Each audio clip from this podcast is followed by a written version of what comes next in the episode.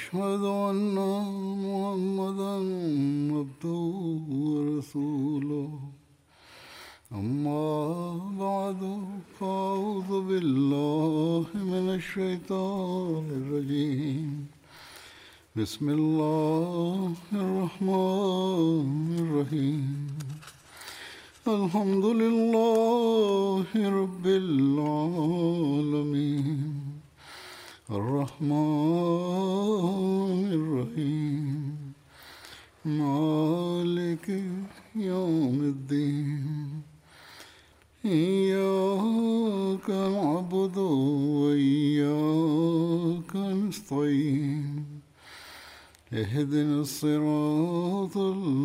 free.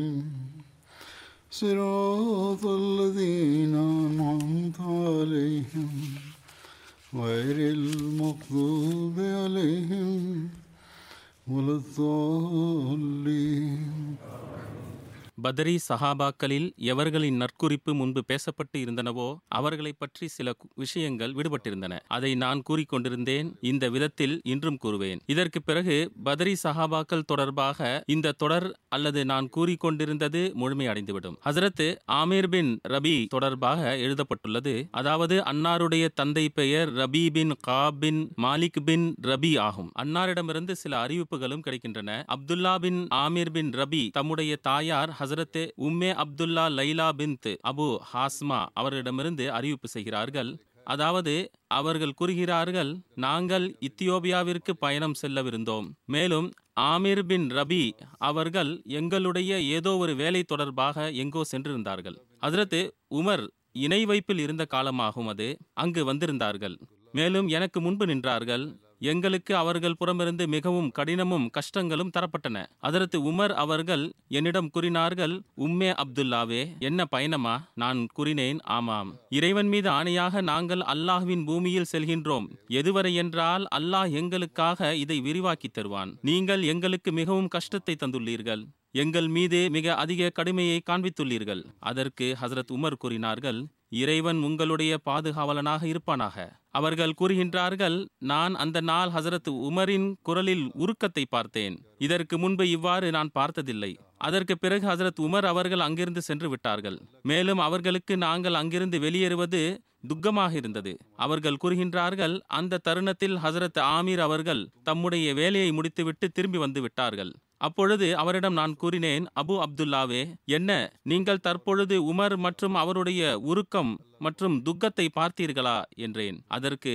ஹசரத் ஆமீர் அவர்கள் கூறினார்கள் ஹத்தாபின் கழுதை முஸ்லீம் ஆகலாம். ஆனால் எந்த நபரை இப்பொழுது நீ பார்த்தாயோ அதாவது ஹசரத் உமரை அவர் இஸ்லாம் ஏற்றுக்கொள்ள மாட்டார் ஹசரத் லைலா கூறுகின்றார்கள் இந்த விஷயம் ஹசரத் ஆமீர் அவர்கள் நம்பிக்கை இழந்ததன் காரணத்தினால் கூறியதாகும். அது ஹசரத் உமர் அவர்கள் இஸ்லாத்திற்கு எதிர்ப்பு மற்றும் கடினம் காட்டுவதன் காரணத்தினால் உருவானதாகும். ஹசரத் அப்துல்லா பின் ஆமீர் பின் ரபி தம்முடைய தந்தையிடமிருந்து அறிவிப்பு செய்கின்றார்கள் அதாவது ரசூலுல்லாஹி செல்லல்லாஹு அலிஹி வசல்லம் அவர்கள் நஹ்லா போருக்கு அதனுடைய பெயர் சிரியா அப்துல்லா பின் ஜஹஷ் ஆகும். இது பதர் போருக்கு முன்னர் அதில் எங்களை அனுப்பினார்கள். மேலும் எங்களுடன் ஹசரத் அமர் பின் சுராக்கா அவர்களும் இருந்தார்கள். சுருங்கிய வயிறு கொண்டவரும் உயரமானவருமாக இருந்தார்கள். வழியில் அவர்களுக்கு மிக அதிக பசி எடுத்தது. இதன் காரணத்தினால் அவர்கள் களைப்படைந்து விட்டார்கள். மேலும் எங்களுடன் செல்வதற்கான சக்தி அவர்களுக்கு இல்லாமலாகிவிட்டது. விழுந்தும் விட்டார்கள். பசியின் நிலை எவ்வாறானதாக இருந்தது என்றால் நாங்கள் ஒரு கல்லினுடைய துண்டை எடுத்து அவர்களுடைய வயிற்றில் வைத்து அவர்களுடைய இடுப்புடன் நன்கு இறுக்கி கட்டிவிட்டோம். அதன் பிறகு அவர்கள் எங்களுடன் பயணிக்க ஆரம்பித்தார்கள். நாங்கள் ஒரு அரபு கோத்திரத்திடம் சென்றோம். அவர்கள் எங்களுக்கு உபசரிப்பு செய்தனர். அதற்கு பிறகு அன்னார் எங்களுடன் நடக்க ஆரம்பித்தார்கள். மேலும் கூறினார்கள் நான் புரிந்து வைத்திருந்தேன் மனிதனுடைய கால்கள் அவருடைய வயிறை ஏந்தியவாறு செல்கின்றது.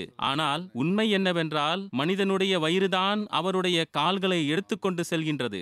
எப்பொழுது பசியுடைய நிலை இருக்குமோ பட்டினியாக இருக்கும் பொழுது பலவீனமாக ஆகிவிடுகின்றான். பிறகு மனிதன் நடக்கக்கூட இயலாதவனாக ஆகிவிடுகின்றான். அதற்கு அபு ஹமாமா அறிவிக்கின்றார்கள். ஹஜரத் ரசூலுல்லாஹி செல்லல்லாஹு அலிஹி வசல்லம் அவர்கள் ஒரு தருணத்தில் ஹஜரத் ஆமீர் பின் ரபி மற்றும் ஹசரத் சஹல் பின் ஹனீஃப் ஆகியோரை உளவு பார்க்க அனுப்பினார்கள். ஹிஜ்ரி எட்டில் ஜாத்துல் சலாசில் போரில் ஹசரத் ஆமீர் பின் ரபி அவர்களும் கலந்து கொண்டார்கள். மேலும் அதில் அன்னாருக்கு கையில் அம்பு பட்டது. இதனால் அவர்கள் காயமுற்றார்கள். அப்துல்லா பின் ஆமீர் தன்னுடைய தந்தை ஹசரத் ஆமீர் பின் ரபி அவர்களிடமிருந்து அறிவிப்பு செய்கின்றார்கள். ஒருமுறை ரசூல் செல்லல்லாஹு அலிஹி வசல்லம் அவர்கள் ஒரு கபரை கடந்து சென்றார்கள். அப்பொழுது இது யாருடைய கபர் என்று கேட்டார்கள். மக்கள் கூறினார்கள் இது இன்ன பெண்மணியின் கபராகும். அப்பொழுது பெருமானா செல்லல்லாஹு அலி வசல்லம் அவர்கள் கூறினார்கள் நீங்கள் இவ்வாறு ஒருபோதும் செய்யாதீர்கள். உங்களுடைய ஜனாசாவில் என்னை அழையுங்கள். பிறகு பெருமானா செல்லல்லாஹு அலிஹி வசல்லம் அவர்கள் சஃப் நிறுத்தினார்கள். பிறகு அவருடைய ஜனாசா தொழுகையை தொழுதார்கள். அங்கே கபருக்கு அருகில் அப்துல்லா பின் அம்ர் அறிவிக்கின்றார்கள் அவர்களுடைய தந்தை ஹஸ்ரத் அமீர் பின் ரபி அவர்கள் கூறினார்கள் எப்பொழுதெல்லாம் பெருமானா செல்லல்லாஹு அலிஹி வசல்லம் அவர்கள் எங்களை ஏதாவது ஒரு படையுடன் அனுப்புவார்களோ அப்பொழுது எங்களிடம் பயணப்பொருளாக ஒரு பேரித்த பழத்தின் பெரிய பை மட்டுமே இருக்கும். படையினுடைய தளபதி எங்களுக்கு இடையில் கையளவு பேரித்தம்பழத்தை விநியோகம் செய்வார்கள். மேலும் சிறிது சிறிதாக ஒரு ஒரு பேரித்தம்பழம் என்ற நிலையை அடைந்து விடுவோம். பிறகு சிறிது சிறிதாக அவையும் முடிந்துவிடும். அப்பொழுது ஒரு பேரித்தம்பழம் ஒரு நபருக்கு கிடைக்கும். அதிரத் அப்துல்லா கூறுகின்றார்கள் அதாவது நான் கேட்டேன் அப்பா ஒரு பேரித்தம்பழம் எவ்வாறு போதுமானதாக இருக்கும்? வயிறு எவ்வாறு இதிலிருந்து நிரம்பும்? அவர்கள் கூறினார்கள் அன்பு மகனே இவ்வாறு ஒருபோதும் கூறாதே. ஏனென்றால் அதனுடைய தைரியம் எங்களுக்கு எப்பொழுது தெரிந்தது என்றால் அது இல்லாமல் இருந்த அந்த தருணத்தில்தான். ஒரு பேரிச்சம்பழத்தின் மகத்துவம் என்ன என்று பசியுடன் இருப்பவரிடம் கேட்டுப்பார். ஹசரத் உமர் அவர்கள் தம்முடைய ஹிலாஃபத் காலகட்டத்தில் ஹைபர் பகுதியிலிருந்து யூதர்களை வெளியேற்றினார்கள். அப்பொழுது குரா பகுதியின் நிலங்கள் எவர்களுக்கெல்லாம் அன்னார் பிரித்து வழங்கினார்களோ அதில் ஹசரத் ஆமீர் பின் ரபி அவர்களும் அடங்குவார்கள். ஹசரத் உமர் ரதி அல்லாஹு அன்ஹு அவர்கள் ஜாபியா சென்ற பொழுது இது டமஸ்கஸின் அருகில் உள்ள ஒரு ஊராகும். ஹசரத் ஆமீர் அவர்கள் அன்னாருடன் இருந்தார்கள். ஒரு அறிவிப்பின் அடிப்படையில் அதில் ஹசரத் உமர் அவர்களின் கொடி ஹசரத் ஆமீர் அவர்களிடம் இருந்தது. இதுபோன்று ஹதரத்து உஸ்மான் அவர்கள் ஹஜ் செய்வதற்காக சென்றபொழுது ஹசரத் ஆமீர் அவர்களை மதீனாவில் தம்முடைய பொறுப்பாளியாக நியமித்திருந்தார்கள் உள்ளூர் தலைவராக நிர்ணயித்திருந்தார்கள். அன்னார் அவர்களுடைய வஃபாத் தொடர்பாக கருத்து வேறுபாடுகள் நிலவுகின்றன. சிலருடைய பார்வையில் அன்னாருடைய வஃபாத் ஹசரத் உஸ்மான் அவர்களின் ஹிலாஃபத் காலகட்டத்தில் நடந்தது. சிலருடைய கூற்றின்படி முப்பத்தி இரண்டு ஹிஜ்ரியில் ஏற்பட்டது. இருப்பினும் சிலருடைய பார்வையில் முப்பத்தி மூணு ஹிஜ்ரி என்று சொல்லப்படுகின்றது. சிலர் முப்பத்தி ஆறு ஹிஜ்ரி என்கின்றனர். மேலும் சிலர் முப்பத்தி ஏழு ஹிஜ்ரி என்கின்றனர். அல்லாமா இபுனு அசாக்கிர் தம்முடைய கருத்துப்படி முப்பத்தி இரண்டு ஹிஜ்ரி என்கின்ற அறிவிப்பு மிக சரியானது என்கின்றார். அன்னார் வஃபாத் தொடர்பாக அறிவிப்புகளில் சொல்லப்பட்டுள்ளதாவது ஹதரத்து உஸ்மான் அவர்களின் ஷஹாதத்திற்கு பிறகு அன்னார் தம்முடைய வீட்டிலேயே தங்கியிருந்தார்கள். எதுவரை என்றால் மக்களுக்கு அவர்கள் தொடர்பாக எந்த செய்தியும் கிடைக்கப்பெறவில்லை. அன்னாருடைய ஜனாசா வீட்டிலிருந்து கொண்டு செல்லப்பட்டது. அப்துல்லா பின் ஆமீர் தன்னுடைய தகப்பனார் ஹசரத் ஆமீர் பின் ரபி அவர்களிடமிருந்து அறிவிப்பு செய்கின்றார்கள். அதாவது பெருமானா செல்லல்லாஹு அலைஹி வஸல்லம் அவர்களுடைய காலத்தில் ஒரு நபர் பனு ஃபசாராவின் ஒரு பெண்ணை இரண்டு காலனிகள் மகர் நிர்ணயம் செய்து நிக்கா செய்தார். பெருமானா செல்லல்லாஹு அலஹி வசல்லம் அவர்கள் அவருடைய நிக்காவை ஆகுமானது என்று அங்கீகாரம் வழங்கினார்கள். அதாவது மகர் நிர்ணயம் சாதாரணதாக இருந்தது. அது நிர்ணயிக்கப்பட்ட பொழுது ஆகுமானதாகும். அப்துல்லா பின் ஆமீர் தன்னுடைய தந்தை ஹசரத்து ஆமீர் பின் ரபி அவரிடமிருந்து அறிவிப்பு செய்கின்றார்கள். அதாவது அவர்கள் பெருமானா செல்லல்லாஹூ அலிஹி வசல்லம் அவர்கள் பயணத்தின் பொழுது தம்முடைய ஒட்டகத்தின் மேல் அமர்ந்தவாறு இரவில் நஃபில் தொழுததாக கண்டார்கள். பெருமானா செல்லல்லாஹூ அலிஹி வசல்லம் அவர்கள் தம்முடைய ஒட்டகம் எந்த பக்கத்தை பார்த்தவாறு செல்கின்றதோ அந்த பக்கமே முகம் திருப்பியிருந்தார்கள். பயணத்தில் சவாரியின் முகம் எந்த பக்கமாக இருக்கின்றதோ அந்த பக்கமே முகம் காண்பித்தவாறு தொழுவது ஆகுமானதாகும். ஹதரத்து ஆமிர் பின் ரபி அறிவிக்கின்றார்கள் நான் பெருமானா செல்லல்லாஹு அலிஹி வசல்லம் அவர்களுடன் ஒரு இரவில் பயணம் மேற்கொண்டேன். நாங்கள் ஒரு இடத்தில் இறங்கினோம். அப்பொழுது ஒரு நபர் கற்களை ஒன்று சேர்த்தார். மேலும் தொழுகைக்கான இடம் தயார் செய்தார்கள். அதில் தொழுகையை மேற்கொண்டோம். காலையில் தெரிந்தது எங்களுடைய முகம் கிபுலா பக்கம் இல்லை மாறாக எதிர்ப்பக்கமாக இருந்தது. நாங்கள் ரசூல் செல்லல்லாஹு அலிஹி வசல்லம் அவர்களிடம் கூறினோம் அதாவது அல்லாஹ்வின் தூதர் செல்லல்லாஹு அலிஹி வசல்லம் அவர்களே நாங்கள் இரவில் கிபுலாவை விட்டுவிட்டு தொழுகையை மேற்கொண்டுள்ளோம். இதன் மீது கூறினார்கள் அல்லாஹ் தாலா வசனத்தை இறக்கியுள்ளான். அதாவது வலில்லாஹில் மஷ்ரிகுவல் மகரிபு ஃப ஐனமா தவல்லு ஃபசம்ம வஜ்ஹல்லா. கிழக்கும் மேற்கும் அல்லாஹுவுக்கே உரியனவாகும். ஆகையால் நீங்கள் எந்த பக்கத்தில் முகம் திருப்புகின்றீர்களோ அங்கு அல்லாஹுவை காண்பீர்கள். அதாவது தவறாக புரிதலின் காரணத்தினால் இது நடந்தது என்றால் அதில் எவ்விதமான தவறும் இல்லை. அதரத் ஆமிர் பின் ரபி அவர்கள் அறிவிக்கின்றார்கள் ரசூலுல்லாஹி செல்லல்லாஹு அலஹி வசல்லம் அவர்கள் என்னிடம் கூறியது அதாவது இந்த வசனம் பெருமானா செல்லல்லாஹு அலஹி வசல்லம் அவர்கள் ஓதி காண்பித்தது எனக்கு புரிய வைப்பதற்காக சொன்னதாக இருக்கலாம். அந்த தருணத்தில் இறங்கியது என்பது கட்டாயமில்லை. எவ்வாறு இருப்பினும் இது ஒரு அறிவிப்பாகும். இது ஹலியத்துல் அவுலியாவில் உள்ளது. ஹசரத்து ஆமீர் பின் ரபி அறிவிக்கின்றார்கள். பெருமானா செல்லல்லாஹு அலைஹி வசல்லம் அவர்கள் கூறினார்கள் என் மீது எவர் ஒரு முறை தருவது ஓதுவாரோ? அல்லாஹ் அவர் மீது பத்து முறை அமைதியை அனுப்புவான். ஆகையால் என் மீது குறைவான தருது ஓதுவது அல்லது அதிகமான தருது அனுப்புவதா என்பது உங்களுடைய விருப்பமாகும். மேலும் ஒரு அறிவிப்பில் வந்துள்ளது ஹதரத் ஆமீர் பின் ரபி அறிவிக்கின்றார்கள் ரசூலுல்லாஹி ஸல்லல்லாஹு அலஹி வசல்லம் அவர்கள் கூறினார்கள் எந்த அடியார் என் மீது சாந்தி அமைதிக்கான துவா செய்கிறாரோ மேலும் எப்பொழுது வரை இந்த நிலையில் இருக்கின்றாரோ வானவர்கள் அவருக்காக அமைதிக்கான துவா செய்வார்கள். ஆகையால் அடியார் அதிகமான முறை சாந்தி சமாதானம் வேண்டி துவா வேண்டுவது மேலும் குறைவாக வேண்டுவது அவருடைய கட்டுப்பாட்டில் இருக்கின்றது. இதற்கு பிறகு அடுத்த குறிப்பு ஹசரத்து ஹராம் பின் மல்ஹான் அவர்களுடையதாகும். ஹசரத் ஹராம் பின் மல்ஹான் அவர்களின் சந்ததி நீண்டு செல்லவில்லை என்று வந்துள்ளது. ஹதரத் அப்துல்லா பின் அபி தல்ஹா அவர்களிடமிருந்து அறிவிப்பு உள்ளது. அவர்கள் கூறினார்கள் ஹதரத் அனஸ் அவர்கள் என்னிடம் கூறினார்கள் அதாவது நபி ஸல்லல்லாஹு அலிஹி வசல்லம் அவர்கள் அவர்களுடைய மாமா ஹசரத் ஹராம் பின் மல்ஹான் இவர் உம்மே சலீம் அவர்களின் சகோதரர் ஆவார்கள் எழுபது சவாரிகளுடன் பனு ஆமீரை நோக்கி சென்றார்கள். மேலும் ஆமீர் பின் துஃபைல் இணை வைப்பவர்களின் தலைவனாவான். அவன் பெருமானா செல்லல்லாஹு அலி வசல்லாம் அவர்கள் முன்பு மூன்று விஷயத்தில் ஒன்றை ஏற்றுக்கொண்டான். அவன் கூறினான் நகர மக்கள் உங்களுடையவர்கள் ஆவார்கள் மேலும் கிராமவாசிகள் என்னுடையவர்கள் ஆவார்கள். அல்லது நான் உங்களுடைய மரணத்திற்கு பிறகு உங்களுடைய பிரதிநிதியாவேன். இல்லை என்றால் இரண்டாயிரம் ஹத்ஃபான் நபர்களை அழைத்து கொண்டு உங்கள் மீது தாக்குதல் தொடுப்பேன். ஆமீர் ஒரு பெண்ணின் வீட்டில் பிளேக் நோயால் பாதிக்கப்பட்டான். ஆலே ஜுலூலின் ஒரு பெண்ணுடைய வீட்டில் ஒட்டகத்திற்கு வந்த அதே கட்டிகளுடைய நோயாகும் என்று கூறியவாறு தன்னுடைய குதிரையை அழைத்து வர சொன்னான். அதில் சவாரி செய்தான். மேலும் தன்னுடைய குதிரையின் முதுகிலேயே இறந்து விட்டான். இறுதியில் அவனுடைய விளைவு தொடர்பாக அவர்கள் ஆரம்பத்திலேயே குறிவிட்டார்கள். பிறகு அறிவிப்பில் வந்துள்ளது இந்த கோத்திரம் தொடர்பாகவும் சொல்லப்பட்டுள்ளது. அதாவது ஹசரத் உம்மே சலீமின் சகோதரர் ஹசரத் ஹராம் பின் மல்ஹான் ஒரு கால் ஊனமுற்ற நபர் மேலும் வேறு ஒரு நபர் இந்த கோத்திரத்தை சார்ந்தவர் ஆவார் தன்னுடன் அழைத்து கொண்டு பனு ஆமிரை சந்தித்தார். ஹராம் அவர்கள் அந்த இருவரிடமும் கூறினார்கள் நீங்கள் அருகில் இருங்கள் நான் அவர்களிடம் செல்கின்றேன். ஒருவேளை அவர்கள் எனக்கு அமைதியை வழங்கினார்கள் என்றால் நீங்களும் வந்துவிடுங்கள் மேலும் ஒருவேளை அவர்கள் என்னை கொன்று விட்டார்கள் என்றால் நீங்கள் உங்களுடைய தோழர்களிடம் சென்று செய்தியை சொல்லிவிடுங்கள். ஹஜரத் ஹராம் அவர்கள் அமீரிடம் சென்றார்கள். கூறினார்கள் ரசூலுல்லாஹி சல்லல்லாஹூ அலைஹி வசல்லம் அவர்களின் தூது செய்தியை உனக்கு சொல்வதற்காக எனக்கு நீ அமைதியை தருவாயாக என்று கேட்டார்கள். இவ்வாறு தம்முடைய பேச்சை ஆரம்பித்தார்கள். கோத்திரத்தினுடைய மக்கள் ஒரு நபருக்கு செய்கை காண்பித்தார்கள். அவன் அன்னாருக்கு பின்புறமாக வந்தான். மேலும் அவர்கள் மீது அம்பினால் தாக்கினான். அது அவர்களுடைய உடலில் ஒரு புறத்திலிருந்து மறுபுறமாக வெளிவந்தது.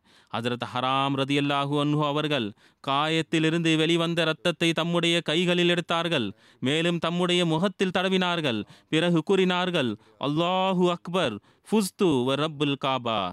அல்லாஹு அக்பர் காபாவின் இறைவன் மீது ஆணையாக நான் என்னுடைய நோக்கத்தில் வெற்றியடைந்தேன். பிறகு அந்த மக்கள் மற்ற நபர்களுக்கு பின்னால் சென்றார்கள். மேலும் அவர்களையும் கொன்று விட்டார்கள் மேலும் மற்ற காரிகள் மீதும் தாக்குதல் தொடுத்தனர். அவர்கள் அனைவருமே கொல்லப்பட்டார்கள். ஊனமுற்ற அந்த நபர் மட்டும் விடுபட்டு விட்டார் அவர் மலையினுடைய உச்சியில் சென்றிருந்தார். அல்லாஹ் எங்கள் மீது எவ்வாறான விஷயத்தை இறக்கி இருந்தான் என்றால் அவனுடைய நினைவுகள் இடைநிறுத்தப்பட்டது. அதாவது எங்கள் புறமிருந்து எங்களுடைய சமுதாயத்திற்கு கூறிவிடுங்கள்.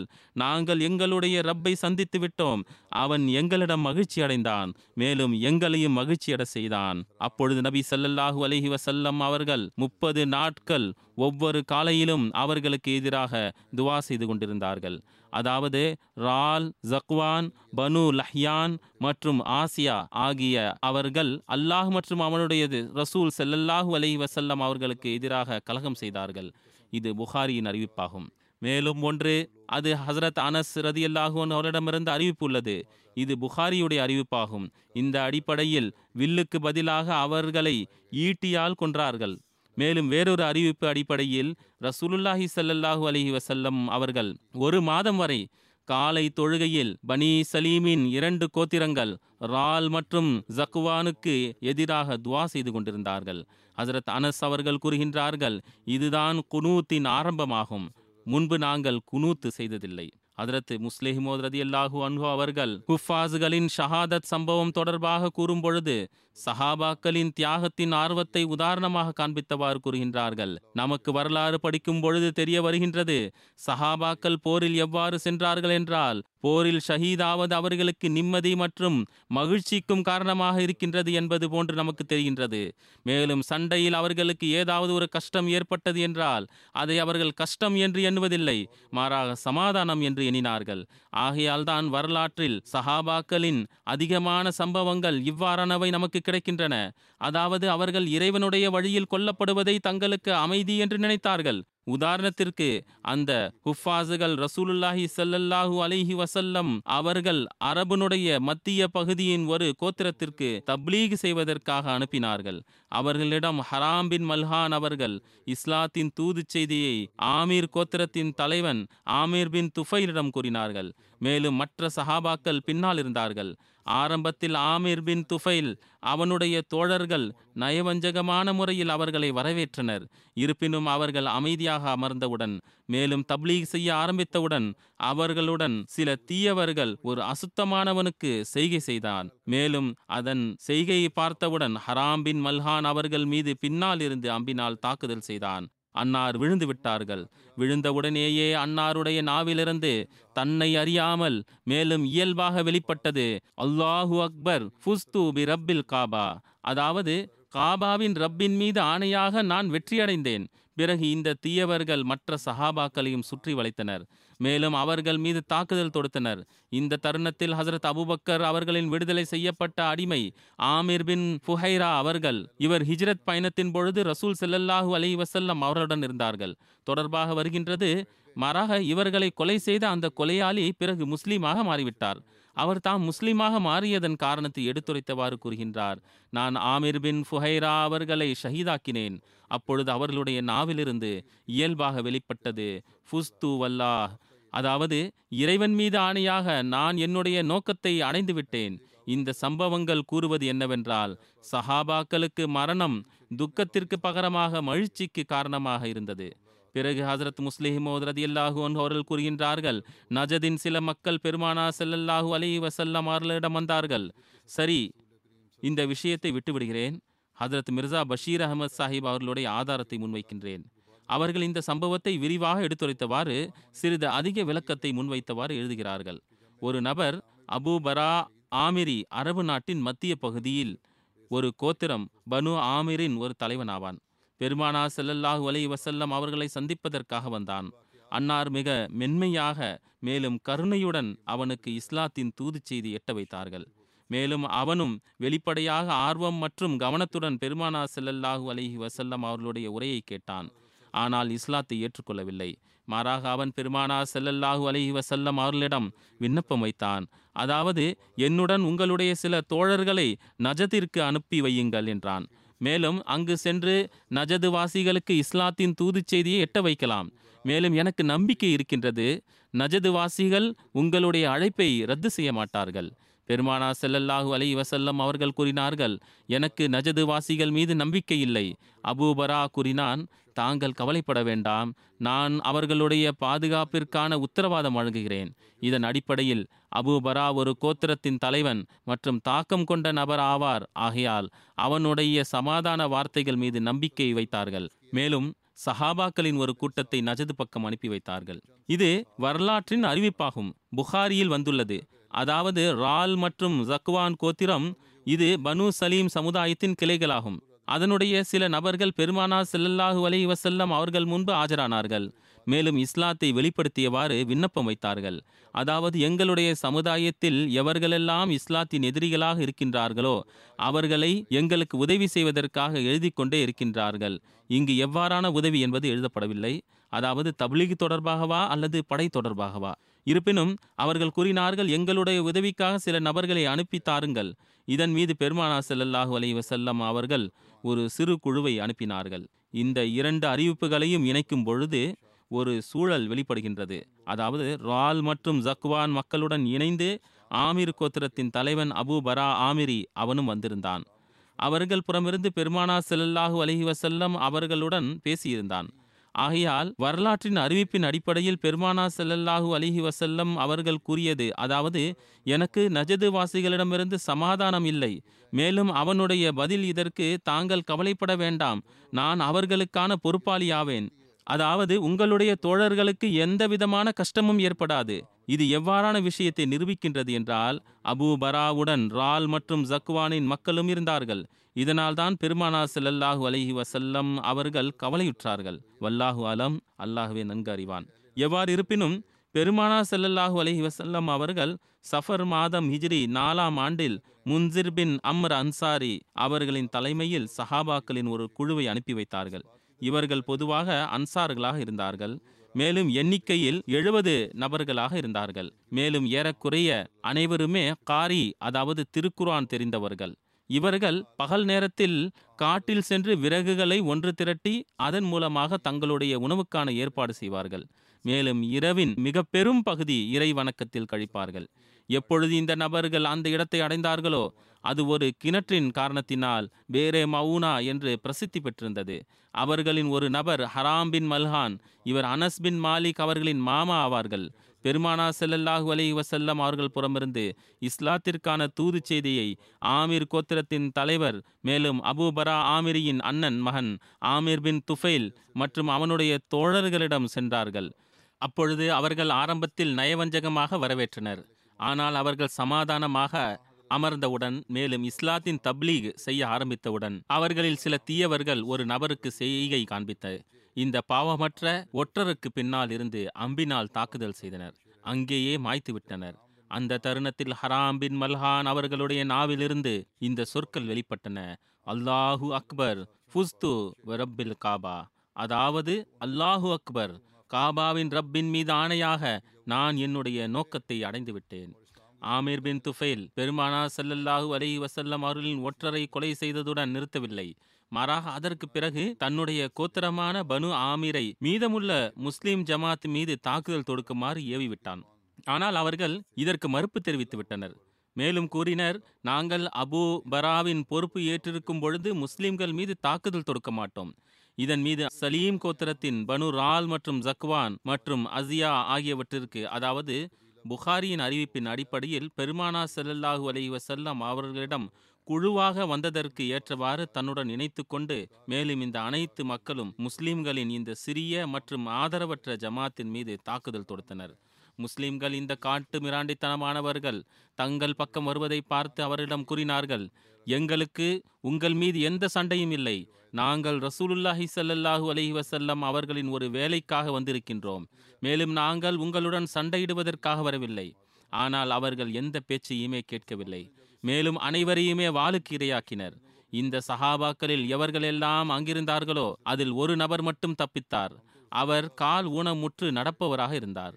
அவர் மலையின் உச்சியில் ஏறியிருந்தார். அந்த சஹாபியின் பெயர் பலா பின் ஜைத் ஆகும். சில அறிவிப்புகளிலிருந்து தெரிய வருவது என்னவென்றால் நிராகரிப்பவர்கள் அவர்கள் மீதும் தாக்குதல் தொடுத்தனர். இதனால் அவர்கள் காயமுற்றார்கள். மேலும் நிராகரிப்பவர்கள் அவர் இறந்து விட்டார் என்று எண்ணிவிட்டு விட்டுவிட்டார்கள். இருப்பினும் அவருடைய உடலில் உயிர் எஞ்சியிருந்தது. அவர் பிழைத்து விட்டார். எவ்வாறு இருப்பினும் சஹாபாக்களுடைய இந்த ஜமாத்தில் இரண்டு நபர்கள் அதாவது அமர் பின் உமையா ஜம்ரி மற்றும் முன்சிர் பின் முகம்மது இவர்கள் அப்பொழுது ஒட்டகங்களை மேய்ப்பதற்காக தங்களுடைய ஜமாத்திலிருந்து பிரிந்து இங்கும் அங்கும் சென்றிருந்தார்கள். அவர்கள் தூரத்திலிருந்து தங்களுடைய இருப்பிடத்தை பார்த்த பொழுது பறவைகளின் ஒரு கூட்டம் பறந்து கொண்டிருந்தது. அவர்கள் இந்த பாலைவன அடையாளங்களை நன்கு புரிந்தவர்களாக இருந்தார்கள் உடனடியாக புரிந்துவிட்டார்கள் ஏதோ சண்டை நடந்திருக்கின்றது. திரும்பி வந்தபொழுது அநியாயக்கார நிராகரிப்பவர்களுடைய கொலை வெறியாட்டம் அவர்கள் கண்முன் தென்பட்டது. தூரத்திலிருந்து இந்த விஷயத்தை பார்த்தவுடன் அவர்கள் தங்களுக்குள் ஆலோசனை செய்தார்கள். அதாவது இப்பொழுது நாம் என்ன செய்ய வேண்டும்? ஒருவர் கூறினார் நாம் இங்கிருந்து உடனடியாக தப்பித்து ஓட வேண்டும். மேலும் மதினா சென்று பெருமானா செல்லல்லாஹு அலஹி வசல்லம் அவர்களுக்கு செய்தி சொல்ல வேண்டும். ஆனால் மற்றவர் இந்த ஆலோசனையை ஏற்றுக்கொள்ளவில்லை. மேலும் கூறினார் எங்கு நம்முடைய தலைவர் முன்சிர் பின் அம்மர் ஷஹீதாகி உள்ளார்களோ இந்த இடத்திலிருந்து ஒருபோதும் நான் ஓடி செல்ல மாட்டேன் என்றார்கள். ஆகையால் அவர் முன்னேறி சென்று சண்டை போட்டார் ஷஹீதானார். மற்றவர் அவருடைய பெயர் அமர் பின் உமையா ஜமரி ஆகும். இவரை நிராகரிப்பவர்கள் பிடித்து கைதியாக்கி விட்டார்கள். மேலும் அவரையும் கொன்றுவிட்டார்கள் ஆனால் அவர் முசீர் கோத்திரத்தை சார்ந்தவர் என்று அவர்களுக்கு தெரிந்தவுடன் ஆமீர் பின் துஃபைல் அரபு நாட்டினுடைய வழக்கத்தின் அடிப்படையில் அவருடைய நெற்றியின் சில முடியை மட்டும் வெட்டி அவரை விட்டுவிட்டான். மேலும் கூறினான் என்னுடைய தாய் முசீர் கோத்திரத்தின் ஒரு அடிமையை விடுதலை செய்வேன் என்று நேர்த்தி செய்து வைத்திருந்தார்கள். நான் உன்னை அதற்கு பகரமாக விடுதலை செய்கிறேன் என்றான். அதாவது அந்த எழுபது சஹாபாக்களில் வெறும் இரண்டு பேர் தப்பித்தனர். ஒன்று இவர் அமர் பின் உமையா ஜம்ரி மற்றவர் காபின் ஜெயிது இவரை நிராகரிப்பவர்கள் இறந்துவிட்டார் என்று எண்ணி விட்டுவிட்டார்கள். பேரே மவுனா சம்பவத்தில் ஷஹீதான சஹாபாக்களில் ஹசரத் அபுபக்கரின் விடுதலை செய்யப்பட்ட அடிமை மேலும் இஸ்லாத்தின் ஆரம்பகால தியாகி ஆமீர் பின் ஃபுஹைரா அவர்களும் இருந்தார்கள். அவர்களை ஜப்பார் பின் சல்மா என்பவன் கொலை செய்தார். பிற்காலத்தில் முஸ்லீமாக மாறிவிட்டார். மேலும் தான் முஸ்லீமாக மாறியதன் காரணத்தை எடுத்து கூறும் பொழுது கூறினார் ஆமீர் பின் ஃபுஹைரா அவர்களை நான் ஷஹீதாக்கும் பொழுது அவர்களுடைய நாவிலிருந்து தன்னை அறியாமல் வெளிப்பட்ட வார்த்தை ஃபுஸ்து வல்லாஹ். அதாவது இறைவன் மீது ஆணையாக நான் என்னுடைய நோக்கத்தை அடைந்து விட்டேன் ஜப்பார் கூறுகின்றார்கள் நான் இந்த சொற்களை கேட்டு மிகவும் வியப்படைந்தேன். அதாவது நான் இந்த நபரை கொன்றேன் மேலும் அவர் கூறுகின்றார் நான் என்னுடைய நோக்கத்தை அடைந்து விட்டேன் இது என்ன விஷயம்? ஆகையால் நான் பிறகு மக்களிடம் இதற்கான காரணத்தை வினவிய பொழுது எனக்கு தெரிய வந்தது முஸ்லிம் மக்கள் இறைவனுடைய வழியில் உயிரை தருவது மிகப்பெரிய வெற்றியாக கருதுகின்றார்கள். மேலும் இந்த விஷயம் என்னுடைய இயல்பில் மிகப்பெரிய தாக்கத்தை ஏற்படுத்தியது. அதாவது இந்த தாக்கத்தின் காரணத்தினால் கடைசியாக நான் முஸ்லீமாக மாறிவிட்டேன். பெருமானா செல்லல்லாஹு அலை வசல்லம் அவர்களுக்கு அவர்களின் சஹாபாக்கள் ரஜி மற்றும் வேறே மவுனா சம்பவங்களின் செய்திகள் ஏறக்குறைய ஒரே நேரத்தில் கிடைத்தது. மேலும் பெருமானா செல்லல்லாஹு அலை வசல்லம் அவர்களுக்கு இதனால் கடினமான துக்கம் ஏற்பட்டது. எவ்வாறானது என்றால் அறிவிப்புகளில் வருகிறது இது எவ்வாறான துக்கம் என்றால் இதற்கு முன்பு அவர்களுக்கு இவ்வாறு ஏற்பட்டதில்லை. மேலும் அதற்கு பிறகும் ஏற்படவில்லை. உண்மையிலேயே ஏறக்குறைய எண்பது சஹாபாக்கள் இவ்வாறு ஏமாற்றப்பட்டு திடீரென்று கொல்லப்படுதல். மேலும் சவஹாபாவும் எப்படிப்பட்டவர்கள் என்றால் அதில் பெரும்பான்மையானவர்கள் திருக்குர்ஆனை மனனம் செய்தவர்களாக இருந்தார்கள். மேலும் ஏழ்மையான தன்னலமற்ற நபர்களாக இருந்தார்கள். அரபு நாட்டின் மிருகத்தனமான சடங்கு சம்பிரதாயங்களை முன்னிறுத்தியவாறு பார்த்தோமேயானால் இது ஒரு சாதாரண சம்பவம் அல்ல. மேலும் பெருமானா செல்லல்லாஹு அலி வசல்லம் அவர்களுக்கு இந்த செய்தி எண்பது மகன்களுடைய மரணத்தின் செய்தியை கேட்டதை போன்றதாகும். மாறாக அதைவிட அதிகமானதாகும். ஏனென்றால் ஒரு ஆன்மீக மனிதருக்கு ஆன்மீக உறவு நிச்சயமாக மிக அதிக நேசத்திற்குரியதாக இருக்கின்றது. எந்த அளவிற்கு என்றால் ஒரு உலகவாதிக்கு உலக சொந்தம் மிக விருப்பத்திற்குரியதாக இருக்கின்றது. ஆகையால் பெருமானா செல்லல்லாஹு அலஹி வசல்லம் அவர்களுக்கு இந்த அசம்பாவிதங்கள் கடுமையான துக்கத்தை தந்தன. இருப்பினும் இஸ்லாத்தில் எல்லா சூழலிலும் பொறுமைக்கான கட்டளை உள்ளது. பெருமானா செல்லல்லாஹு அலிஹி வசல்லம் அவர்கள் இந்த செய்தியை கேட்டவுடன் இன்னா இன்ன வ இலைஹி ராஜுவூன் என்று ஓதினார்கள். மேலும் இந்த வார்த்தைகளை கூறி அமைதியாகிவிட்டார்கள். அதாவது ஹாசா அமலு அபீபரா வகது குந்து லிஹாதா காரிஹன் முத்தஹூஃபா. அதாவது இது அபூபராவின் வேலையின் விளைவாகும். இல்லையென்றால் நான் இந்த மக்களை அனுப்புவதை விரும்பவில்லை மேலும் நஜதுவாசிகளின் புறமிருந்த அச்சத்தை உணர்ந்திருந்தேன். அடுத்த குறிப்பு ஹசரத் சாத் பின் ஹவுலா அவர்களுடையதாகும். அன்னாருடைய தொடர்பு பனு மாலிக் பின் ஹசல் பின் ஆமீர் பின் லூயி கோத்திரத்தை சார்ந்ததாகும். சிலருடைய பார்வையில் அன்னார் பனு ஆமீர் சகோதர கோத்திரத்தை சார்ந்தவர். அன்னார் பாரசீக வம்சத்தை சார்ந்தவர் ஆவார்கள் அவர்கள் யமனில் குடிபெயர்ந்தார்கள். ஆமிர் பின் சாது தம்முடைய தந்தை சாது பின் வக்காஸ் அவர்களிடம் இருந்து அறிவிப்பு செய்கின்றார்கள். அவர்கள் கூறினார்கள் ரசூலுல்லாஹி ஸல்லல்லாஹு அலஹி வசல்லம் அவர்கள் ஹஜ்ஜத்துல் விதா சந்தர்ப்பத்தில் என்னை நலம் விசாரித்தார்கள். இந்த நோய்வாய் தருணத்தில் நான் மரணத்தின் அருகில் சென்று விட்டேன். நான் வினவினேன் அல்லாஹ்வின் தூதர் ஸல்லல்லாஹு அலைஹி வஸல்லம் அவர்களே என்னுடைய கஷ்டம் எந்த எல்லைக்கு சென்று விட்டது என்பதை தாங்கள் பார்த்து கொண்டிருக்கின்றீர்கள். நான் செல்வந்தனாக இருக்கின்றேன். மேலும் என்னுடைய வாரிசாக என்னுடைய ஒரு மகளை தவிர வேறு யாரும் இல்லை நான் என்னுடைய செல்வத்தின் மூன்றில் இரண்டு பங்கை சதக்கா செய்து விரட்டுமா என்றேன். அன்னார் இல்லை என்றார்கள். அவர்கள் கூறினார்கள் நான் வினவினேன் பாதியை சதக்கா செய்யட்டுமா? பெருமானா செல்லல்லாஹு அலைஹி வஸல்லம் அவர்கள் இல்லை என்றார்கள். மூன்றில் ஒரு பகுதி செய்யுங்கள். மேலும் மூன்றாவது பகுதியும் அதிகமாகும். பிறகு கூறினார்கள் உங்களுடைய வாரிசுகளை நல்ல நிலையில் விட்டுச் செல்லுங்கள். தேவையுடையவர்களாக மக்கள் முன்பு கையேந்தி திரிய விட்டு செல்வதை விட சிறந்ததாகும். மேலும் நீங்கள் இறைவனுடைய விருப்பத்தை நாடியவாறு செலவு செய்தால் அதற்கான நற்கூலி வழங்கப்படும். எதுவரை என்றால் உங்களுடைய மனைவியின் வாயிலிடும் ஒரு கவலம் உணவுக்கான நற்கூலியும் வழங்கப்படும். கூறுகின்றார்கள். நான் வினவினேன் அல்லாஹ்வின் தூதர் செல்லல்லாஹு அலை வசல்லம் அவர்களே என்ன நான் என்னுடைய தோழர்களிலிருந்து பின்தங்கி விடுவேனா? இங்கு நான் மறைந்து விடுவேனா? பெருமானா செல்லல்லாஹு அலை வசல்லம் அவர்கள் கூறினார்கள் நீங்கள் பின்தங்கி விட மாட்டீர்கள். ஆனால் என்ன நல்ல செயல்கள் செய்கின்றீர்களோ இதன் மூலமாக நீங்கள் அல்லாஹ்வின் விருப்பத்தை நாடுகின்றீர்கள் என்றால் நீங்கள் அதன் மூலமாக படித்தரம் மற்றும் உயர்வு அடிப்படையில் மேலும் இருப்பீர்கள். மேலும் நீங்கள் பின்தங்கி விடுவீர்கள் என்று அல்ல. அதாவது நீண்ட ஆயுள் வழங்கப்படுவீர்கள். எதுவரை என்றால் சமுதாயங்கள் உங்களிடமிருந்து பயனடையும். மேலும் சில மற்ற நஷ்டங்களையும் அடைவீர்கள். கூறினார்கள் இறைவா என்னுடைய சஹாபாக்களின் ஹிஜரத்தை ஏற்றுக்கொள்வாயாக. மேலும் அவர்களை குதிகால்களை காண்பித்தவாறு செல்பவர்களாக ஆக்காதிருப்பாயாக. ஆனால் சாத் பின் ஹவுலா அறிவிப்பவர் கூறுகின்றார் ரசூலுல்லாஹி ஸல்லல்லாஹு அலிஹி வசல்லம் அவர்கள் அவர்களுக்காக துக்கத்தை வெளிப்படுத்தினார்கள். ஏனென்றால் அவர்கள் ஹிஜ்ரத்திற்கு பிறகு மக்காவிலேயே மரணமடைந்து விட்டார்கள் ஒரு அறிவிப்பின் அடிப்படையில் ரசூலுல்லாஹி ஸல்லல்லாஹு அலிஹி வசல்லம் அவர்கள் சாது பின் ஹவுலா அவர்களுக்காக வருத்தத்தை வெளிப்படுத்தினார்கள். அதாவது அவர்கள் மக்காவில் மரணமடைந்தார்கள். இது எதனால் என்றால் எவர் மக்காவிலிருந்து ஹிஜ்ரத் செய்தாரோ அவர்கள் திரும்பி செல்வது அல்லது அங்கு ஹஜ் மற்றும் உமரா செய்வதை விட அதிக நாட்கள் நிற்பதை ரசூலுல்லாஹி சல்லாஹூ அலஹி வசல்லம் அவர்கள் விரும்பவில்லை. இஸ்மாயில் பின் முஹம்மது பின் சாத் அவர்களிடமிருந்து அறிவிப்பு உள்ளது. அதாவது ரசூலுல்லாஹி செல்லல்லாஹு அலைஹி வசல்லம் அவர்கள் சாயிப் பின் ஆமீர் அல்காரி அவர்களுக்கு கட்டளை வழங்கினார்கள். அதாவது சாத் பின் ஹவுலா அவர்கள் மக்காவில் மரணமடைந்தார்கள் என்றால் அவர்களை மக்காவில் அடக்கம் செய்ய வேண்டாம். மேலும் ஒரு அறிவிப்பின் அடிப்படையில் ஹஜரத் சாதுவின் அபி வக்காஸ் தொடர்பாக பெருமானா செல்லல்லாஹு அலிஹி வசல்லம் அவர்கள் கூறினார்கள் ஒருவேளை இவர் மக்காவில் மரணமடைந்து விட்டார் என்றால் அவரை மக்காவில் அடக்கம் செய்ய வேண்டாம். ஹஜரத் சாது பின் ஹவுலா அவர்கள் ஹஜ்ஜத்துல் விதா தருணத்தில் மரணமடைந்து விட்டார்கள். அவர்களுடைய மனைவி கர்ப்பிணியாக இருந்தார்கள். அவர்களுடைய மரணத்திற்கு பிறகு நீண்ட காலமாகவில்லை. அவர்களுடைய மனைவிக்கு பிரசவமானது. குழந்தை பிறக்கும் நேரமானது. மரணத்திற்கு சிறிது நேரத்திற்கு பிறகு குழந்தை பிறந்து விட்டது. அறிவிப்பில் வருகின்றது இருபத்தைந்து இரவுகள் அல்லது இதைவிட குறைவான நேரத்தில் பிரசவமானது.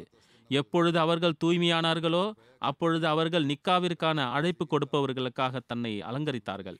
அவர்களிடம் பனி அப்துத்தாரின் அதாவது அபு சனாபில் பின் புகூக்கன் ஒரு நபர் ஆவார். அவர் கூறினார் என்ன விஷயம் உன்னை அலங்கரித்தவாறு பார்க்கின்றேன்? என்ன உனக்கு நிக்கா செய்வதற்கான எண்ணம் இருக்கின்றதா? அல்லாஹ் மீது ஆணையாக உன் மீது நான்கு மாதம் பத்து நாள் கழியும் வரை நீ நிக்கா செய்ய முடியாது என்றார்.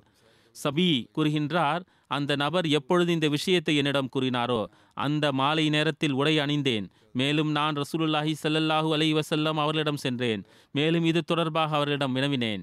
பெருமானா ஸல்லல்லாஹு அலை வசல்லம் அவர்கள் எனக்காக தீர்ப்பு வழங்கினார்கள். அதாவது நான் பிரசவமாகிவிட்டேன். ஆகையால் ஹலால் ஆகிவிட்டேன் மேலும் எனக்காக வழிகாட்டல் வழங்கினார்கள். நீ விரும்பினால் திருமணம் முடித்து கொள்ளலாம் என்றார்கள். சில விவகாரம் தொடர்பாகவும் இதிலிருந்து நமக்கு தீர்வு கிடைக்கின்றது.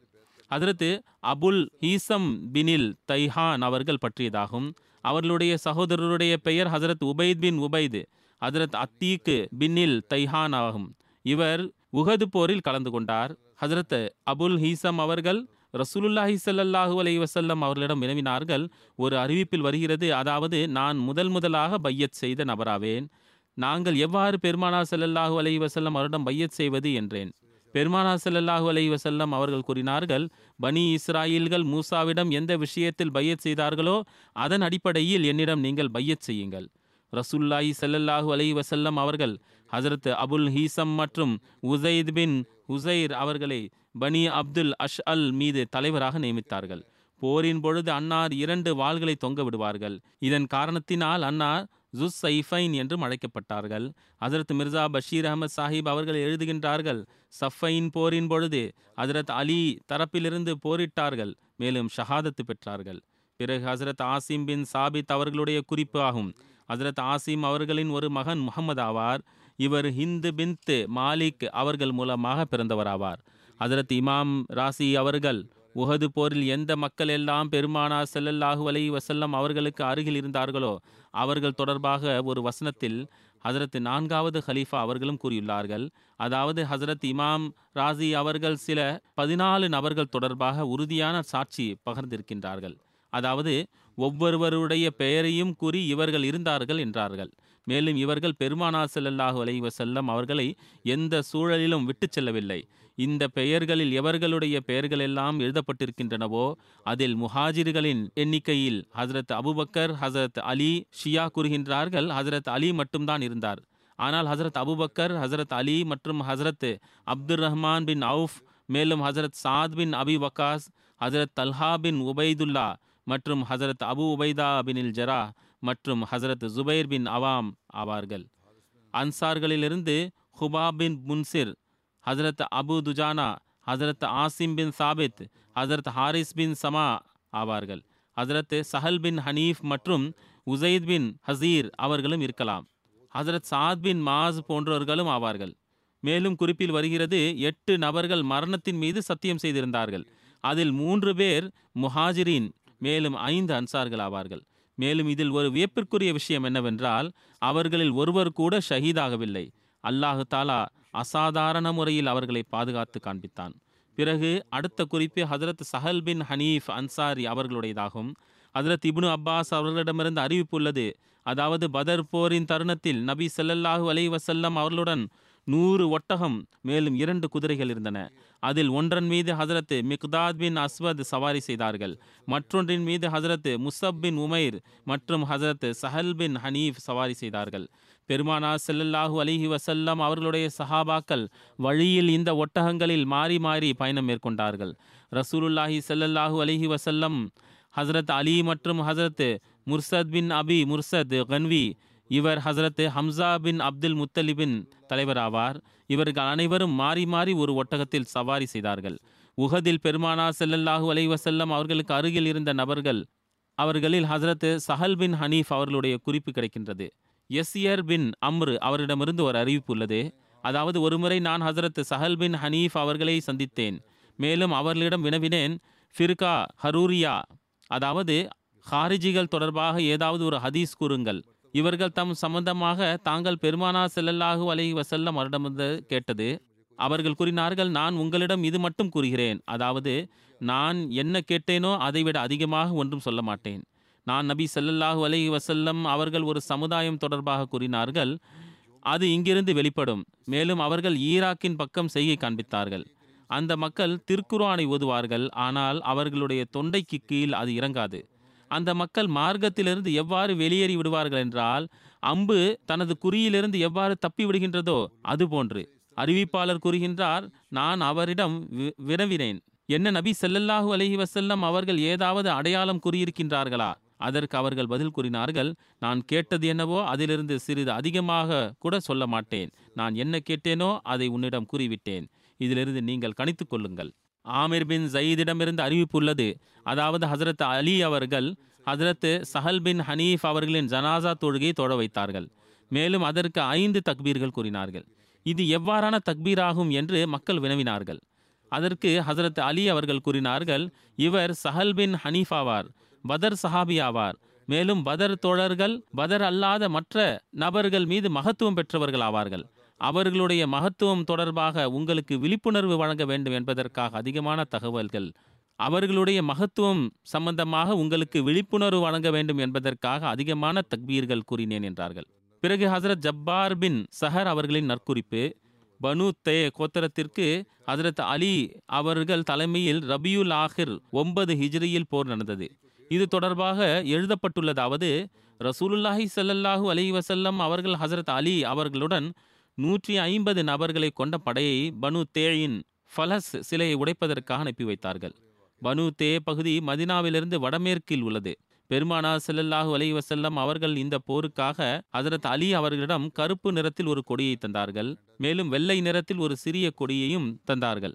ஹசரத் அலி அவர்கள் காலை நேரத்தில் ஹத்தீம் வாசிகள் மீது தாக்குதல் தொடுத்தார்கள். மேலும் அவர்களுடைய ஃபலஸ் சிலையை அழித்தார்கள். ஹசரத் அலி அவர்கள் பனு தேவிடமிருந்து மிக அதிகமான போர் செல்வங்கள் மற்றும் கைதிகளை அழைத்து கொண்டு மதீனா திரும்பி வந்தார்கள். இந்த போரில் கொடி ஹசரத் ஜப்பார் பின் சஹர் அவரிடம் இருந்தது. இந்த போரின் பொழுது ஹசரத் அலி அவர்கள் தம்முடைய தோழர்களிடம் ஆலோசனை கேட்டார்கள். அப்பொழுது ஹசரத் ஜப்பார் பின் சஹர் அவர்கள் கூறினார்கள் இரவில் நம்முடைய சவாரியில் நாம் பயணத்தை கழிப்போம். மேலும் காலையில் அவர்கள் மீது தாக்குதல் தொடுப்போம் என்றார். அதிரத் அலி ரதியல்லாஹூன் அவர்களுக்கு அன்னாருடைய ஆலோசனை விரும்பத்தக்கதாக இருந்தது. அதிரத் ஜாபிர் பின் அப்துல்லா அவரிடமிருந்து அறிவிப்பு உள்ளது. அதாவது ரசூலுல்லாஹி ஸல்லல்லாஹு அலஹி வசல்லம் அவர்களுக்கு இடது பக்கத்தில் நான் நின்றிருந்தேன். அப்பொழுது பெருமானா செல்லல்லாஹு அலஹி வசல்லம் அவர்கள் என்னை பிடித்து வலது பக்கத்தில் நிறுத்தினார்கள். பிறகு ஹசரத் ஜப்பார் பின் சஹர் அவர்கள் வந்தார்கள். பெருமானா செல்லல்லாஹு அலஹி வசல்லம் அவர்கள் எங்கள் இருவரையும் தங்களுக்கு பின்னால் நிறுத்தினார்கள். வேறு அறிவிப்பின் அடிப்படையில் ஹஜரத் உமைர் பின் அபி வக்காஸ் அவர்களை அஹசன் பின் ஜயீத் ஷஹீதாக்கினான். ஆமாம் இந்த குறிப்புகள் சஹர் சம்பவமானது முடிந்துவிட்டது. அதற்கு உமைர் பின் அபி வக்காஸ் அவர்களுடைய நற்குறிப்பு இவர்கள் தொடர்பாக அறிவிப்பில் வருகிறது. அதாவது விடுபட்ட விஷயங்களாகும். இவர்களை அமர் பின் அப்துத் ஷஹீதாக்கினான். வேறொரு அறிவிப்பின் அடிப்படையில் ஹசரத்து உமேர் பின் அபி வக்காஸ் அவர்களை அஹசன் பின் சயீத் ஷஹீதாக்கினான். ஒரு அறிவிப்பு உள்ளது சஃபர் ஒன்பது ஹிஜ்ரியில் ரசூல்லாஹி ஸல்லல்லாஹு அலைஹி வசல்லம் அவர்கள் ஹசரத்து குத்பா அவர்களுடன் இருபது நபர்களை கசம் கோத்திரத்தின் ஒரு கிளை கோத்திரமான தபாலாவில் சுற்று வட்டாரத்தில் இருந்தது அனுப்பினார்கள். பெருமானா ஸல்லல்லாஹு அலைஹி வஸல்லம் அவர்கள் ஒரே முறையில் தாக்குதல் நடத்துங்கள் என்று கட்டளை வழங்கினார்கள். இந்த சஹாபாக்கள் பத்து ஒட்டகங்களில் சவாரி செய்தவாறு பயணம் மேற்கொண்டார்கள். அதை மாறி மாறி பயன்படுத்தினார்கள். அவர்கள் ஒரு நபரை பிடித்தார்கள். அவரிடம் விசாரித்த பொழுது இவர்கள் முன்பு அந்த நபர் ஊமையாக ஆகிவிட்டார். மேலும் பிறகு சந்தர்ப்பம் கிடைத்தவுடன் சப்தமிட்டு சப்தமிட்டு தமது கோத்திரத்தாரை எச்சரித்தார். அப்பொழுது அவனை அவர்கள் கொன்றுவிட்டார்கள் பிறகு கத்திபா மற்றும் அவருடைய தோழர்கள் காத்திருந்தார்கள்.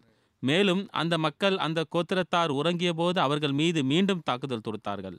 கடுமையான போர் நடைபெற்றது. இரண்டு பிரிவினரிலும் பலர் காயமுற்றார்கள். அதற்கு ஹதீபா அவர்கள் பல மக்களை கொன்றார்கள். மேலும் அவருடைய கால்நடைகள் ஆடுகள் மற்றும் பெண்களை மதீனாவிற்கு கொண்டு வந்தார்கள். ஹும்ஸ் எடுக்கப்பட்ட பிறகு ஒரு பங்கில் நான்கு நான்கு ஒட்டகங்கள் கிடைக்கப்பெற்றன. அப்பொழுது ஒரு ஒட்டகம் பத்து ஆடுகளுக்கு நிகராக இருந்தது. இமாம் பகுவி அவர்கள் கூறுகிறார்கள் ஹசரத்து உக்குபா பின் ஆமீர் அவரிடமிருந்து எந்த ஹதீதையும் அறிவிக்கப்படவில்லை. எவ்வாறு இருப்பினும் இங்கு இந்த சஹாபாக்கள் பற்றிய குறிப்பு நான் கூற விரும்பியிருந்தது அது நிறைவு பெற்றது. இதன் பிறகு ஒன்று பாகிஸ்தான் அகமதிகள் தொடர்பாக துவாவுக்காக கூற விரும்புகிறேன். அவர்கள் மீது இருக்கின்ற கடுமையான நிலைகளை அல்லாஹ் அங்கு லேசாக மாற்றுவானாக.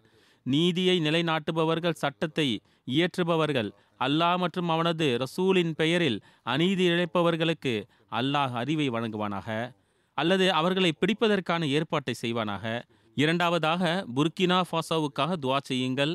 அங்கும் கடுமை நிலவுகிறது. இப்போதும் பயங்கரவாதிகள் கடுமையை விரும்புகின்றவர்கள். அவர்களின் செயல் அவ்வாறே உள்ளது. அல்லாஹ் மற்றும் ரசூலின் பெயரில் அநீதி இழைக்கின்றனர். பிறகு மத்திய கிழக்கு நாடுகளின் மக்களுக்காகவும் அங்கும் சில அரசு அதிகாரிகள் அல்லது நீதிமன்றங்கள் இருக்கின்றன தவறான விதத்தில் அநீதி இழக்கின்றார்கள். அல்லாஹ் அனைவரையும் தமது பாதுகாப்பில் வைப்பானாக. குறிப்பாக துவாக்களின் மீதும் சதக்காக்களின் மீதும் அதிக கவனம் அழுத்தமும் கொடுங்கள். குறிப்பாக துவாக்களின் மீதும் சதக்காக்களின் மீதும் அதிக கவனமும் அழுத்தமும் கொடுங்கள். அல்லாஹ் எதிரிகளின் தீங்கிலிருந்து ஒவ்வொருவரையும் பாதுகாப்பானாக. இதன் பிறகு ஜும்மா தொழுகைக்கு பிறகு சில ஜனாசா காயிப் தொழ வைப்பேன். அவர்களை பற்றி கூறிவிடுகிறேன். இங்கு முதல் குறிப்பு மதிப்பிற்குரிய முகமது ரஷீத் சாஹிப் ஷஹீத் பற்றியதாகும். இவர் கட்ரியாலா குஜராத் மாவட்டம் சௌதரி பஷாரத் அகமது சாஹிப் அவர்களின் மகன் ஆவார்கள் இவரை இரண்டு அகமதியத்தின் எதிரிகள் அவருடைய வீட்டிற்கு வந்து பத்தொன்பது பிப்ரவரி அன்று ஃபயரிங் செய்து ஷஹீதாக்கிவிட்டனர். இன்னால் இல்லாஹிவ இன்ன இலஹி ராஜுவோன் ஷஹாதத்தின் போது அவர்களின் வயது எழுபதை விட அதிகமாக இருந்தது.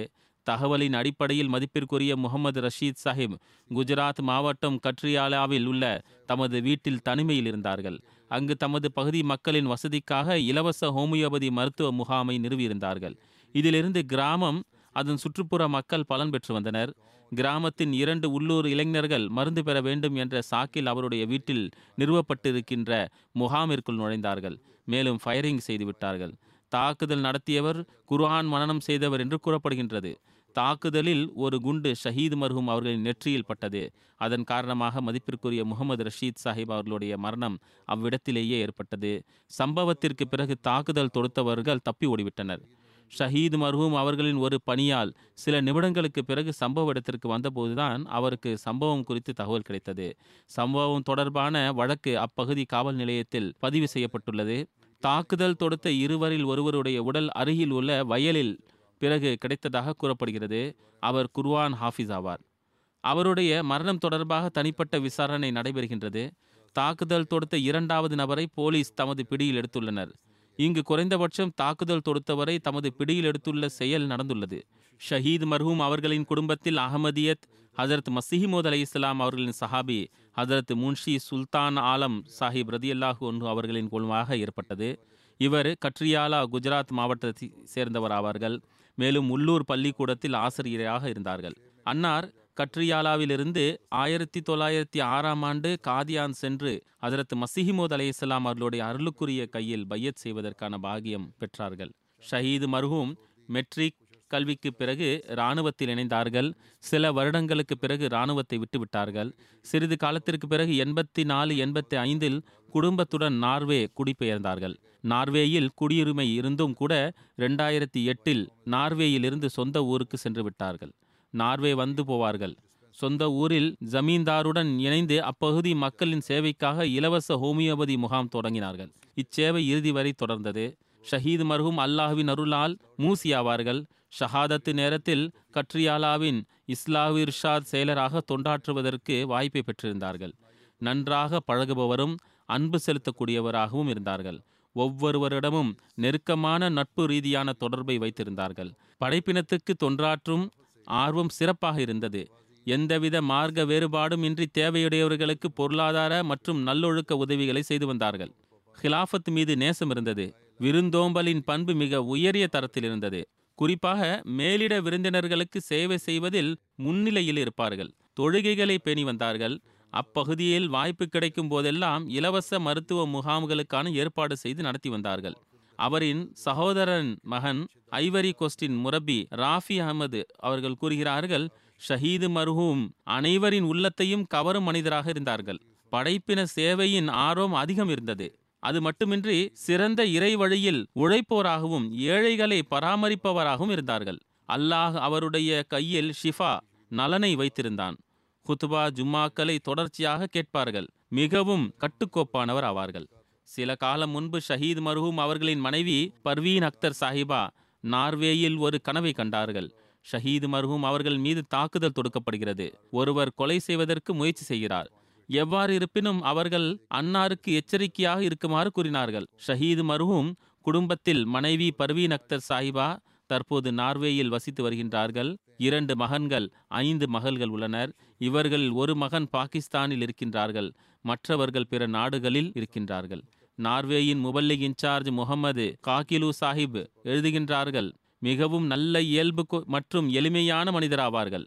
நார்வேயில் ஹோமியோபதி மருந்தின் மூலம் மக்களுக்கு தொண்டு செய்து வந்தார்கள். ரிட்டையர்மெண்ட்டுக்கு பிறகு ஏறக்குறைய பன்னெண்டு பதிமூணு வருடமாக பாகிஸ்தானில் தமது சொந்த ஊரில் வசித்து வந்தார்கள். மக்களுக்கு தொண்டும் செய்து வந்தார்கள். அந்த தருணத்தில் அவ்வப்போது நார்வேயும் வந்து செல்வார்கள். அன்னாருடைய மனைவி அவருக்கு அன்பிற்குரியவராக இருந்தார்கள். அவர் முதலில் பையத் செய்யவில்லை என்றாலும் தம் கணவருக்கு எதிர்ப்பையும் தெரிவிக்கவில்லை. மாறாக அனைத்து பிள்ளைகளின் திருமணமும் அகமதிகளின் வீடுகளிலே நடைபெற்றது. இறுதியாக ரெண்டாயிரத்தி பதினெட்டு அக்டோபர் மாதம் வந்தபோது மனைவி பையத் செய்தார்கள். கூறுகின்றார்கள் நான் மனைவியின் பையத்தை செய்ய வைப்பதற்காகவே நார்வே வந்திருக்கின்றேன். கூறுகிறார்கள் அங்கு பாகிஸ்தானில் எதிர்ப்பு மிக அதிகமாக உள்ளது மிரட்டல்களும் தரப்படுகிறது. ஆனால் அங்கு ஏழ்மை அதிகமாக உள்ளது. மக்களால் மருந்து வாங்க முடியவதில்லை என் மூலம் ஏழைகளுக்கு இலவச மருத்துவம் கிடைக்கப் பெறுகிறது. மேலும் அவர்களுக்கு உதவி செய்யப்படுகிறது. எனக்கு மரணத்தின் மீது அச்சமில்லை. அது ஒரு நாள் வரத்தான் போகிறது. பிறகும் அகமதிகள் சேவை செய்கின்றார்கள். மனிதத்துவத்திற்கு தொண்டாற்றுகின்றார்கள். எந்த அச்சமும் இன்றி செய்து வருகின்றார்கள். அல்லாஹ் மதிப்பிற்குரிய முகமது ரஷீத் சாஹிப் ஷஹீத் அவர்களோடு மன்னிப்பு மற்றும் கருணையோடு நடந்து கொள்வானாக. மேலும் ஷஹீது மர்ஹூம் மின் குடும்பத்தாருக்கு பொறுமையையும் தைரியத்தையும் வழங்குவானாக. இரண்டாவது அறிவிப்பு இரண்டு நபர்களுடையதாகும்.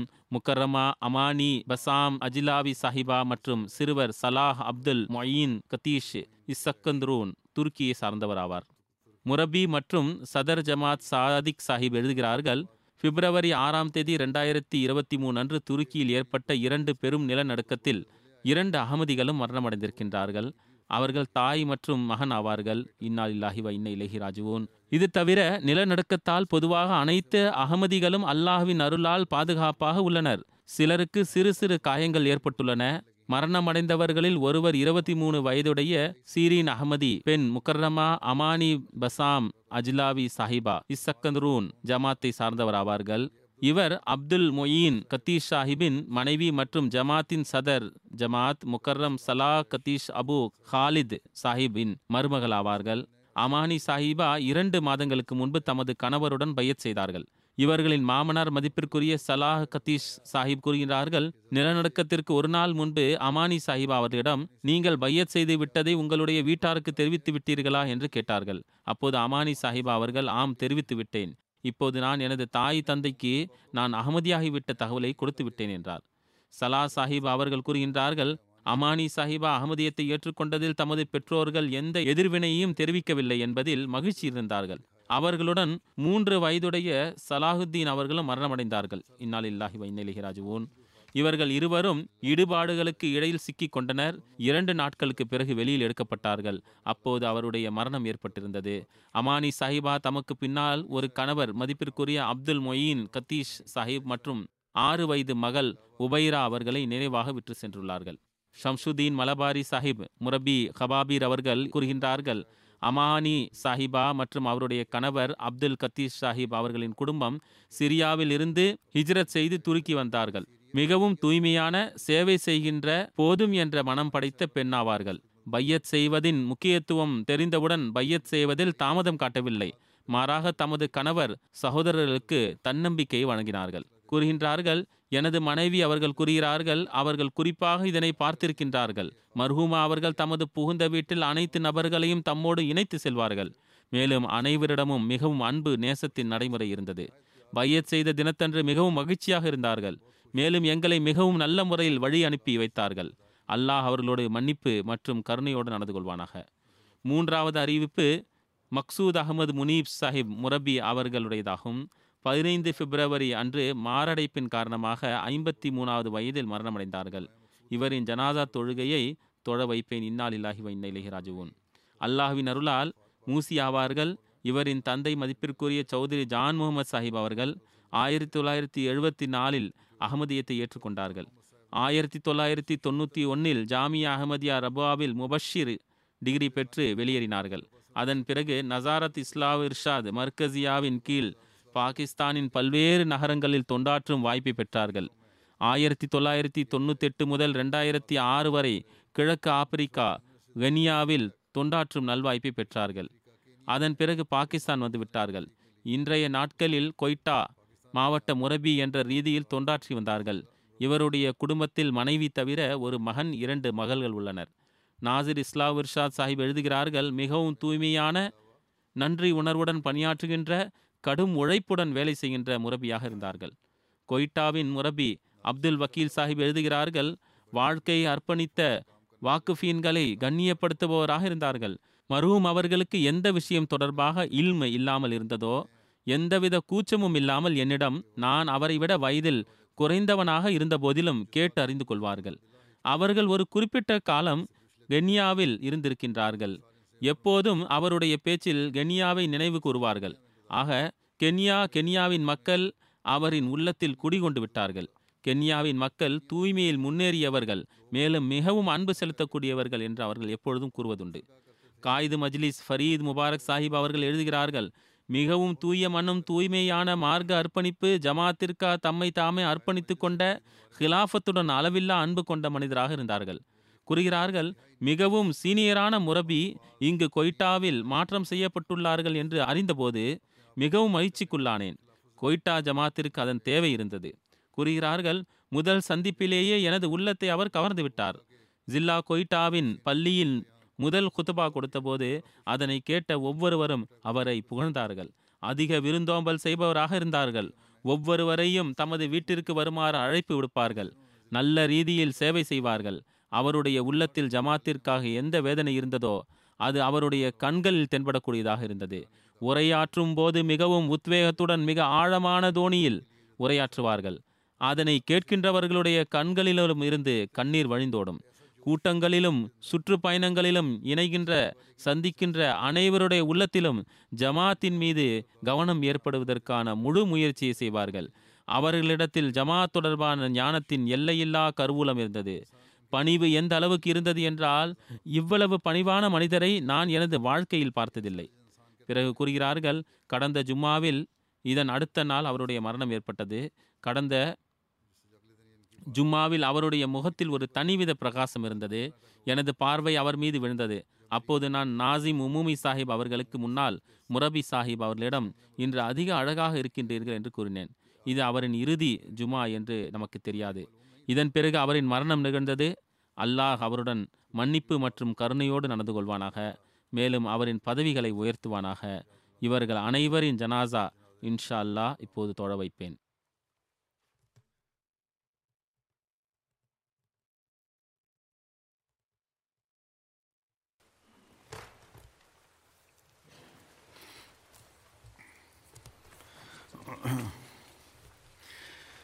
الحمد لله الحمد لله نحمده ونستعينه ونستغفره ونؤمن به ونتوكل عليه. ونعوذ بالله من شرور أنفسنا ومن سيئات أعمالنا. من يهده الله فلا مضل له ومن يضلل فلا هادي له. ونشهد أن لا إله إلا الله ونشهد أن محمدا عبده ورسوله. عباد الله رحمكم الله. إن الله يأمر بالعدل والإحسان وإيتاء ذي القربى وينهى عن الفحشاء والمنكر والبغي يعظكم لعلكم تذكرون.